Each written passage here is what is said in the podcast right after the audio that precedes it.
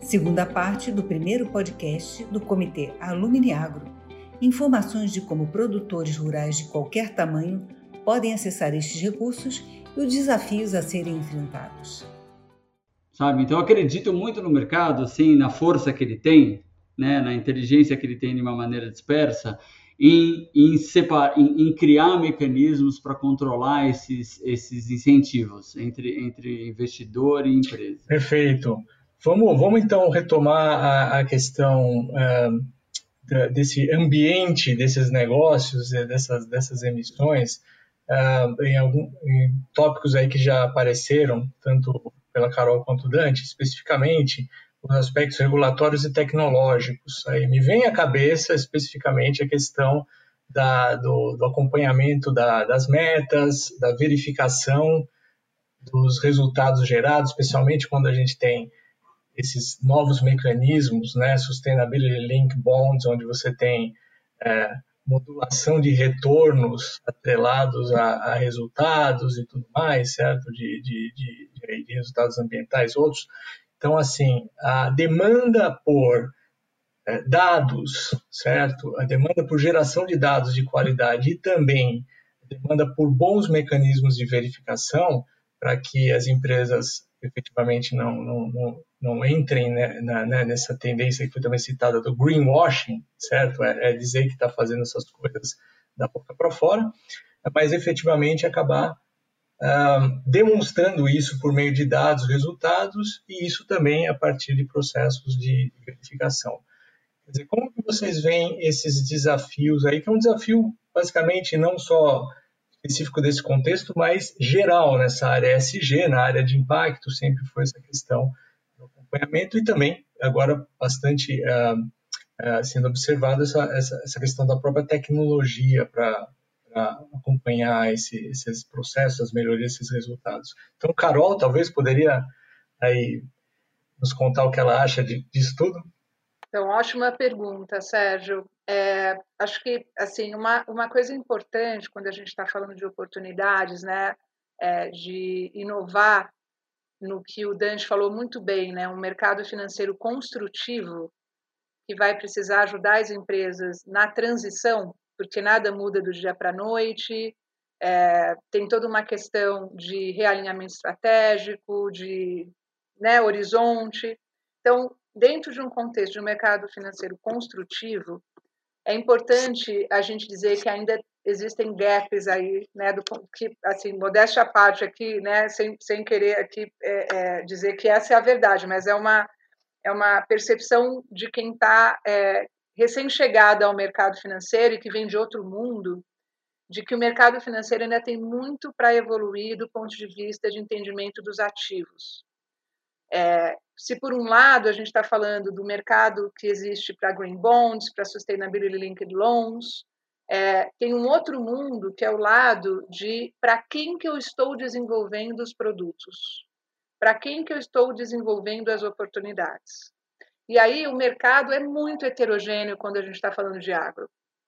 A gente tem as grandes empresas como a Magi, que o Dante representa, até o pequeno produtor rural que nem está integrado em cadeias de suprimento de grandes empresas, né? E aí a gente vê às vezes as discussões sobre oportunidades de, de investimento no agro serem discutidas sem o devido recorte e a devida contextualização e sem é, trazer a voz desse beneficiário potencial, né? Desse, desse dessa inovação financeira. Então eu queria fazer esse adendo porque eu vejo todo mundo muito empolgado e deslumbrado com o agro, é, e também, às vezes, sem a devida, o devido é, tempo investido em entender essas nuances tão idiosincráticas que você tem aí nos diversos públicos é, potenciais é, é, receptores desses, desses produtos e dessas inovações vindas do mercado financeiro. Por que, que eu falo isso? Porque quando a gente coloca o tema tecnologia, tem várias tecnologias possíveis e, e, e potenciais, porque também depende da capacidade desse, né, dessa, desse é, beneficiário na ponta de absorvê-la, que podem contribuir mais ou menos com o mercado financeiro. Quando a gente está falando assim de grandes empresas, que no caso da margem, né, como o Dante falou, elas já, já estão engajadas, principalmente as cadeias de soja, por conta até de regulações internacionais, na rastreabilidade das suas cadeias, né, elas podem se valer muito de tecnologias de é, georreferenciamento, é, satélite, enfim, tecnologias que consigam trazer informação sobre onde essa soja está sendo plantada, onde esse gado está sendo criado, é, e isso, obviamente, do ponto de vista de grandes cheques, né?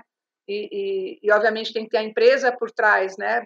Ajudando também nesse tipo de monitoramento, ao abrir aí informações das suas cadeias de suprimentos. Você tem aí a chance de ter a tecnologia muito a serviço dessa é, capacidade de informar o instrumento financeiro de se a concessão daquele recurso está sendo dado para quem está em linha com a política que a empresa estabeleceu, né? É, o importante aqui para deixar, para deixar é, é, bastante visível é que esse tipo de, de arranjo ele tem um custo, né? Então tem um investimento aí que ou a empresa faz ou ela, ele entra em certa medida no, no custo do fundo, né? Então a gente está falando aí que, obviamente, você está trazendo informações que são super importantes, mas elas têm um trade-off aí de custo. Óbvio, quando você está falando aí de é, grandes tomadores, isso acaba ficando diluído. Quando você está dizendo, agora eu quero fazer um monitoramento capilarizado, pequenos produtores, você às vezes não consegue fechar essa, essa conta. E Sérgio, eu vou falar uma coisa agora em defesa aí do seu trabalho de anos no Inspermetrics, né? O monitoramento de inputs não é a mesma coisa que monitoramento de outputs, né? Então você assumir, né? Eu vou monitorar, vou fazer uma, um financiamento aqui para ver se as, né, esse crédito está indo para as pessoas certas, é, no sentido de, de tentar atender grandes KPIs, não necessariamente é a mesma informação que você vai usar para fazer uma avaliação de impacto desse tipo de mecanismo. Né? Então, é, de certa medida, às vezes as pessoas falam de dados como se fosse uma coisa meio indistinta, mas eu acho que tem uma necessidade grande de arrumar aí o modelo mental né, desse tipo de, de arranjo para entender o que são variáveis de input o que, são variáveis de output, né? E aí você conciliar tecnologias que respondam a cada uma delas.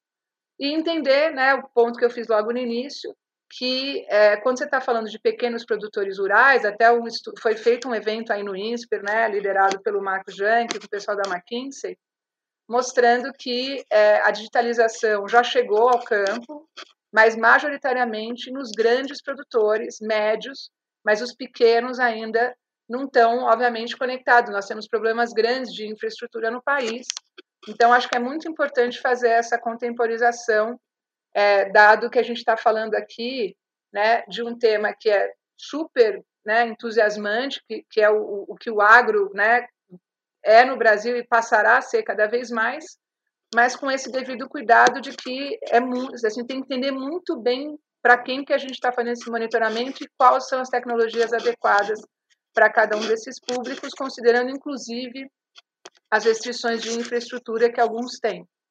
Né? Então, é, eu iria por esse caminho, Sérgio. Então, Carol, ótimo esse aspecto dos pequenos e médios produtores, nós vamos retomar no, no, no próximo bloco.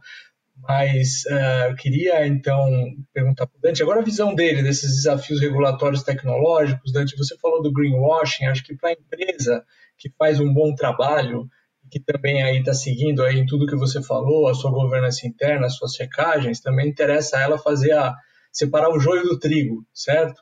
Então assim, como é que como é que como é que vocês estão encarando essa questão do, da, dos investimentos em em, em bom, rastreabilidade já, já, já, já é um tema já há um bom tempo na área, mas assim, nessa, nessa área ambiental, e, e, se você acha importante também ter, por exemplo, verificadores externos, qual a sua visão nesse, nesse, nesse, nesse tema? Olha só, quando você fala de desafio regulatório, você tem o compliance com as leis, que por si só já tem uma certa, um certo desafio, e depois de acordos supranacionais, que, que, que existem há muito tempo dentro do agro, certo? A moratória da soja é de 2008, e ela vai além do Código Florestal e é cumprida por todos os grandes aí. E coloca uma pressão para você, na hora que você é um signatário de um acordo desse, você tem que garantir que agora a soja que você está comprando não vem de nenhuma área de desmatamento depois de 2008 especificamente no caso da, da moratória da, da soja. Mas assim, o que, eu, o que eu percebi, Sérgio, durante esse processo de emissão do bond, que aconteceu em janeiro, foi um, foi um conhecimento é, muito bom por parte do investidor. A gente fez mais de 70 reuniões, tá? Todas por aqui, né? Em função da, da pandemia. Ah, mas eles, eles ah, eu, eu noto, estou há 10 anos na margem, uma, uma, uma redução da simetria de informação entre investidor e empresa. É, a maior parte dos investidores foram direto nos pontos mais chaves ah, de sustentabilidade que a empresa enfrenta hoje. Hoje. Então, assim, você, você garantir que, os, que os, os fazendeiros que você financia cumpram uma série de critérios é fácil, porque o, o quer dizer, fácil. Você investe numa certa plataforma, você está dando crédito para ele, tá certo? Então, ele tem uma, um certo skin in the game aí nessa, nessa relação, né? É, o desafio tá na hora que você compra soja de uma revenda de insumos que comprou de outros 450 de produtores diferentes, todos eles de pequeno porte e tal. Veja, nove de cada dez perguntas para cima da gente em relação a como a gente pretendia fazer essa rastreabilidade é direto nos fornecedores indiretos, usando o termo assim. Diretamente, como que vocês pretendem fazer para garantir a origem da soja que você compra indiretamente. No nosso caso, ela é pequena, mas não importa. Vocês querem saber de tudo. Bom, que seja, 5% da soja eu compro de algumas revendas do norte do Paraná. Bom, então elas, eu quero saber elas. Como que você vai fazer?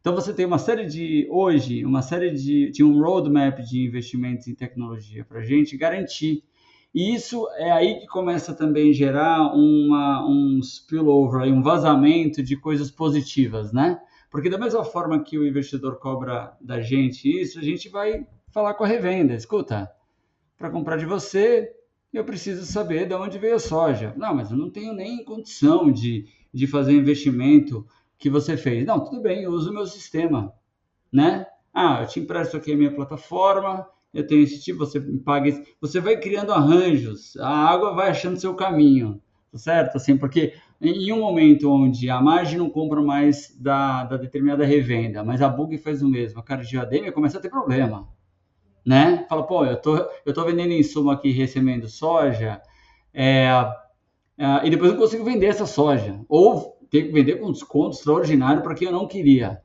né?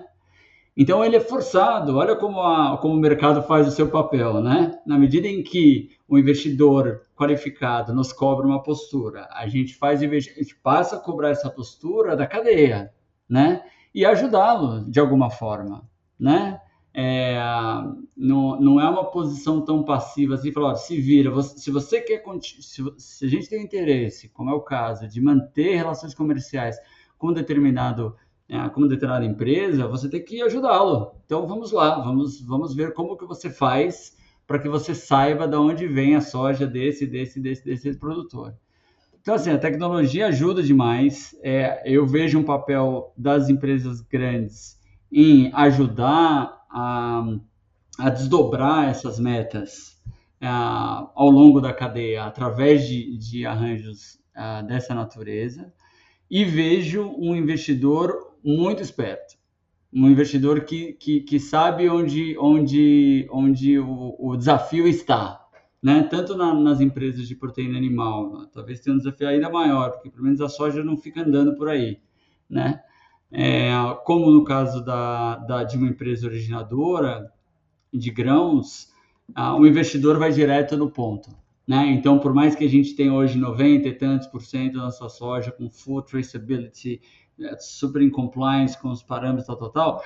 A conversa durante a emissão do bond, Sérgio e, e Carol, foi em cima dos 4%.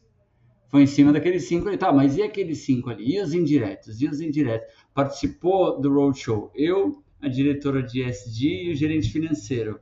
Eu acho ali de, das reuniões de uma hora, era metade para falar de número e metade para falar de SD, onde metade da metade falava dos indiretos, né? Então veja assim como essa questão, esse, esse entendimento é, do papel ah, de uma empresa do porte em relação ao entorno dela é percebido por um, por um fundo de investimento que está lá em Londres, né? Então, eu fico otimista, fico otimista com essa capacidade que o, que o mercado financeiro tem de desdobrar, e no final, essa tecnologia, ela barateia, teve esse aspecto também, né? Há muitos anos atrás, nossa, uma imagem georreferenciada era um negócio ah, impraticável, hoje é uma coisa muito mais disponível, e na nossa mão, capaz de você fomentar aí outros menores a ter a conseguir construir esse controle, né? Perfeito. Agora, é, bom, tudo, tudo ligado ao que vocês estão falando, eu acho que a gente está também movendo também para o S do SG, né, um pouquinho, que é além do E, que é o ambiental, environmental, a gente é, várias vezes tangenciou o aspecto do, do, do, produtor menor, do pequeno produtor e tudo mais. E, é, especialmente no campo da soja, na minha vida pregressa, né? Eu, eu acompanhei muito uh, esse, esse mercado da soja especificamente, tive até a oportunidade de visitar as áreas da, da margem no, na Chapada dos Parecis, no Mato Grosso tudo mais, e foi uma história de, de escala, né? de ganho de escala, ganho de escala muito forte, onde é, você a, acabou tendo uma forte competitividade trazendo, trazida por uh, produtores que investiram em tecnologia, investiram aí em produção, práticas diversas. Um, ainda, é, ainda temos aí áreas um pouco menor escala, por exemplo, no, no Paraná, que aí tem um, tem um modelo mais cooperativo, cooperativas e tudo mais. Mas, enfim, é, como é que fica esse aspecto do S nesse, nesse ambiente? Tá? Porque a gente tem que, teria que, digamos, a, vida ficou mais, mais difícil, né? Como ficou claro aí no, na, na fala da Carol e do Dante, onde você tem que, que comprovar essa rastreabilidade, essas, essas metas, essas práticas. Então, é, é, como, como que esse pessoal pode ser reintegrado nessas cadeias? Eles fazem parte de, dessas cadeias ou a, ou a saída poderia ser é, uma, um reforço do sistema de cooperativas, associativo, como é que como é que esses investimentos e, as empresas, os investidores, tanto os investidores como as empresas estão estão observando esse aspecto? Então, talvez começando com a Carol para trazer a visão dos investidores.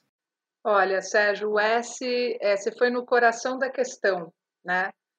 Quando eu falei da importância de se entender a heterogeneidade do, do, né, do, do campo, né, do ponto de vista de quem são os beneficiários aí de, de produtos do mercado financeiro, eu estava é, realmente pensando nessa, nessa, nessa ponta super desafiadora que é o pequeno produtor. É, inclusive, é, acho que é, o S vem até antes do E, sendo aqui bem, bem é, é, incisiva na resposta. Né?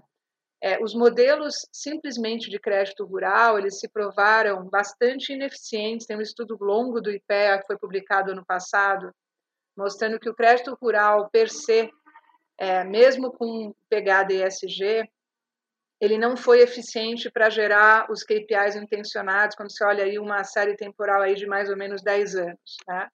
Em certa medida, isso acontece porque o pequeno produtor rural tem uma questão de demanda por isso. O pequeno produtor rural ele precisa não só entender porque ele precisa do financiamento, como ter um incentivo claro para fazer isso.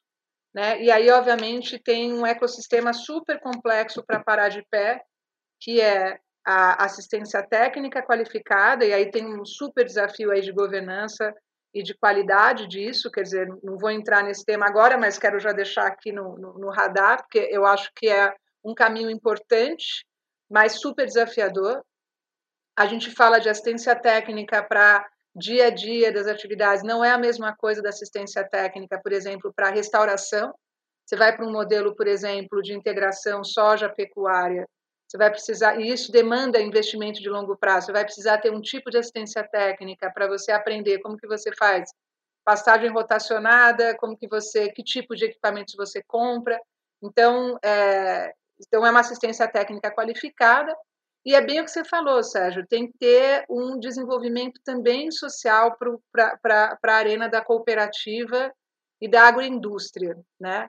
Então, como que você cria um arranjo econômico em que você consegue fazer esse produtor rural se engajar nesse tema sem parecer ofensivo, né? Acho que hoje também tem uma politização grande dessa agenda, E aí, muitas das vezes, o produtor rural é visto, é, às vezes ele, ele acha que é visto como vilão, né? porque alguns discursos não são felizes mesmo na maneira como é introduzida a agenda. Então, ele tem que entender que, acima de tudo, a gente está falando de uma agenda de produtividade, de aumento de produtividade, que conversa com as questões todas ambientais, né, é, restaurativas e, e por aí vai. Então, é fundamental conciliar a educação. Aí, por isso que eu brinco que eu nunca saí de educação, continuo em educação. Essa é a minha área, né? É, é, é uma das grandes frentes que eu tô eu tô conduzindo na Mauá. É justamente como que você insere esses pequenos produtores rurais em grandes cadeias de suprimentos, é, oferecendo educação, que é um composto de, de, de assistência técnica, mas também outros conteúdos, desde gestão financeira, como que você ajuda esses produtores a se organizarem em cooperativas, em agroindústrias, e aí é fundamental o papel da grande empresa. Então, só dando um exemplo que acho que materializa né, o raciocínio, Sérgio, a gente recentemente foi selecionado para o Lab do Climate Policy Initiative, é, que a gente vai fazer com bioingredientes na Amazônia. Não estou falando de soja, né, mas acho que o, o raciocínio aqui, né, peço aqui uma licença poética, porque eu acho que ele cabe é, é justamente esse: como que a gente desenvolve os pequenos produtores locais para que você consiga pôr de pé uma tese de bioeconomia e, acima de tudo, tendo uma grande empresa como protagonista. No caso, a gente entrou, né, a gente submeteu a proposta junto com a Natura. Não temos um fundo ainda, mas a gente participa junto do LEB. Nós somos uma das duas ideias selecionadas para Brasil. E justamente nesse modelo, Sérgio, assim, você foi direto ao ponto é uma mistura de é, educação voltada à restauração, ao mesmo tempo bioeconomia, é, é, construção de cooperativas e de agroindústrias que empoderam esses produtores a criarem cadeias mais robustas que possam depois se conectar a essas grandes empresas, tendo uma grande empresa como protagonista disso, né? Então, esse é um modelo que eu acredito muito e tem que ser de verdade. A empresa tem que estar disposta a se engajar, porque tem investimento que vai ser feito, tem uma parte do capital, às vezes, que é capital de blended finance, né? porque você, obviamente, vai ter uma parte que não vai, obviamente, entrar no custo do fundo. É, tem que ter um, uma, um contrato de longo prazo, né? pensando na teoria das firmas, contrato é tudo. Então, você tem que ter um, né, um, um contrato de garantia de compra, as empresas precisam bancar isso. É, e aí sim você cria um sistema robusto do ponto de vista de educação e incentivo que faz com que esse pequeno produtor rural cresça. E aí o S é, é na veia, né, Sérgio? Porque quando você constrói esses sistemas de cooperativa agroindústria, você tem inclusão jovem, que a gente sabe que a juventude é um problema trabalhar nessas zonas rurais. Então você gera incentivo para inclusão jovem, inclusão feminina, então, quer dizer, é um, é um efeito cascata positivo, né?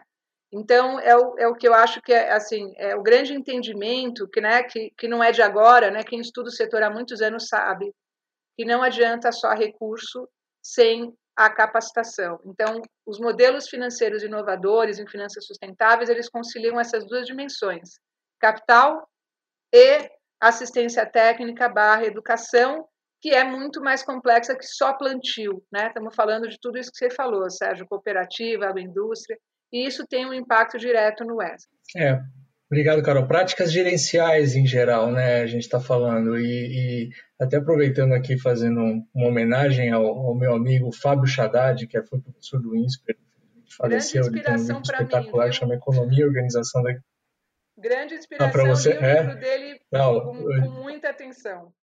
É, Economia e Organização da Agricultura Brasileira, altamente recomendado. E se ele tivesse vivo, a gente estaria fazendo nós aqui esse, esse trabalho de ligação entre esse mundo do impacto né, e, e, e da agricultura. É, porque, assim, apesar de eu ter é, vindo dessa área também de, de agro, eu acabei migrando mais para essa área de impacto ao longo dos anos, mas assim o, o, link, como você bem demonstrou, tá, tá aí, tá evidente, né? Então, então aproveitando Dante, como é que você vê essa essa temática? Dado que, bom, vocês são um grande grupo, basicamente, né? Que cresceu muito, basicamente, do Paraná para o, né, para o Cerrado, assim. Então, vocês no fundo têm uma têm um DNA dos dois lados. Como é que você vê aí essa essa temática. Eu, eu, eu, concordo completamente com o que a Carolina falou. Eu acho que é, modelos, modelos de associação, ah, quando vem é, acompanhado de não só recurso, como também práticas de governança, tende a dar outro tipo de resultado. É, antes de trabalhar na Margem, tempos atrás, eu trabalhava no Rabobank, que tinha uma, essa, esse viés. É, até antes, eu fui fazer um mestrado em Economia Agrícola, lá onde o, o Fábio Charad dava aula, lá na Universidade do Missouri. É, sim, sim, fiz mestrado lá. E o, e o, e o banco tinha muito essa preocupação, né? De, sobretudo quando você falava de produtor de, de médio porte, de que você acompanhasse a questão do recurso, mas junto uma questão de, de gestão mesmo. Ortiz, que foi um sujeito com quem eu trabalhei, que eu gosto demais, assim, é, ele, ele fazia uns eventos extraordinários. No final de semana, botava todo mundo numa sala lá e ensinava fluxo de caixa, né? O objetivo era fazer o produtor substituir o, o aquele canhotinho do cheque por alguma coisa melhor, né, do ponto de vista de controle do, da, da safra dele. Isso gerava um resultado extraordinário, né? Na margem, a gente faz, a gente tem uma, uma pretensão de fazer a mesma com, com os 500 produtores que a gente financia, a gente tem uma preocupação de acompanhar, né? Até porque foi quase que uma questão de mercado também. O objetivo para você ganhar margem na parte no, no business de originação, você tem que estar próximo do produtor o ano inteiro, né? Não só quando ele está vendendo a safra dele. Então você tem que conhecer um pouco da, da condição da, da, da família dele, do, da safra dele, do que ele pretende plantar de insumo, o que, que ele vai fazer na primeira e segunda safra. Então a Margem foi muito bem decidida ao longo dos anos em expandir o escopo de atuação junto ao produtor, uh, saindo de um mainstream uh, business que era simplesmente comprar a, so a, a soja dele e expandir para vender a semente, vender o fertilizante, vender o defensivo, oferecer produtos de hedge, tanto de câmbio quanto de, de, de crop, né? De, de, e isso te aproxima. Então eu acredito um pouco no, no papel que uma empresa tem em desdobrar algumas dessas governanças. Agora, um outro aspecto que me veio na cabeça quando você comentou é assim: toda vez que você tem ganho de escala associado a um determinado serviço, esse tipo de solução começa a ficar ao alcance de um produtor menor. Então, se você falar do mercado financeiro, tá? falar do, do assunto que a gente estava comentando no começo, o Green Bond, o que, que, tem acontecido? Um custo dessa operação, né? o custo de transação de uma emissão dessa tem caído. Né? Há anos atrás, se alguém falasse de um CRA de 30 milhões de reais, eu ia falar, você está louco. Né? 30 milhões de reais é o FII que você vai pagar para alguém, provavelmente. Eu exagerei um pouco, mas assim, a coisa se viabilizou. Né? E na hora que a coisa se viabiliza nesse nível, onde empresas bem menores, atrás de recursos dessa monta, 30 milhões de reais, tem acesso a esse tipo de investidor, o mesmo incentivo que ele está fazendo para a margem, comecinho da chega para ele também agora, né? Aquela fazenda ali que produz aquele, né, um, determinado tipo de produto que antes ia receber essa, esse incentivo através de uma empresa grande, pelo ganho de escala que está acontecendo no mercado financeiro, na parte bancária mesmo, né? No, do, do produto CRA, por exemplo, chega para ele. Então, assim, os raios assim que partem lá de quem está dirigindo ônibus, que antes é, queima, atingiam principalmente as grandes empresas, pela eficiência deles, agora eles chegam no grupo de trás, não necessariamente através das grandes empresas, né? Então, isso serve um incentivo. Ah, da mesma forma, e aí é da mesma forma quase que um em conjunto, você tem essa associação. Quer dizer, ah, um produtor de tantos mil hectares adoraria emitir um CRA, mas ele é pequeno, ele junta com 4, 5, ele já é grande o suficiente para emitir um CRA. E aí, é, no, no, caminho, você tem uma plataforma digital que antes não tinha e que permite isso, ponto, você tem um negócio. Então, ganhos de escala é, na, na, na oferta de alguns serviços financeiros promovem esse tipo de, de, de, de ganho de governança, é, tanto quanto uma, uma, na minha visão, pelo menos, uma estratégia mais orientada e estruturada, com contrato de longo prazo, com off-taker, com isso, com aquilo. Quer dizer, o mercado solto, de jeito, de repente você tem lá produtor pequeno que está querendo emitir um CRA. Ah, mas que ótimo, para emitir um CRA você tem que fazer isso, tem que fazer aquilo. Quer dizer, antes ele só ouvia esse incentivo da margem. A margem para financiar esse produtor, eu falava assim, olha, você tem que ter isso, isso, isso, isso. Agora ele está ouvindo do BlackRock, um exagero, de um investidor importante no Brasil, um investidor institucional qualificado do Brasil. Falou, olha, adoraria fazer esse CRA desses cinco, seis produtores aqui, mas eu preciso disso, disso, disso, disso, disso. Então, esses ganhos de escala que tem acontecido na parte de serviço, na parte de serviço dentro da cadeia é, do agronegócio, também só complementando, porque acho que a Carolina falou, estava perfeito, encerrava a história. Mas, mas ele também gera esse efeito, na minha opinião, junto aos produtores de menor escala. Perfeito. Bom, pessoal, a gente está com um papo super gostoso, super interessante, mas estamos caminhando para o final aqui do, do podcast.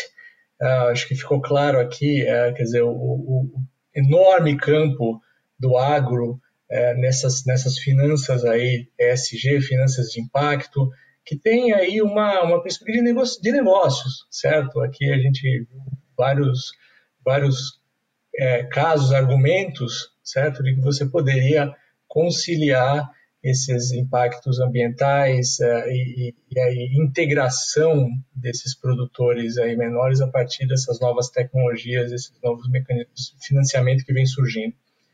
Então, eu queria agradecer bastante um, a, o Comitê Alumni Agro do INSPER pela oportunidade de, de, fazer essa, essa mediação desse podcast e aí o privilégio aí de ter, coordenado aqui esse debate com a Carol da Costa e o Dante Pose, um, pessoas que estão aí no, no meio desse, desse, desse movimento, dessa transformação.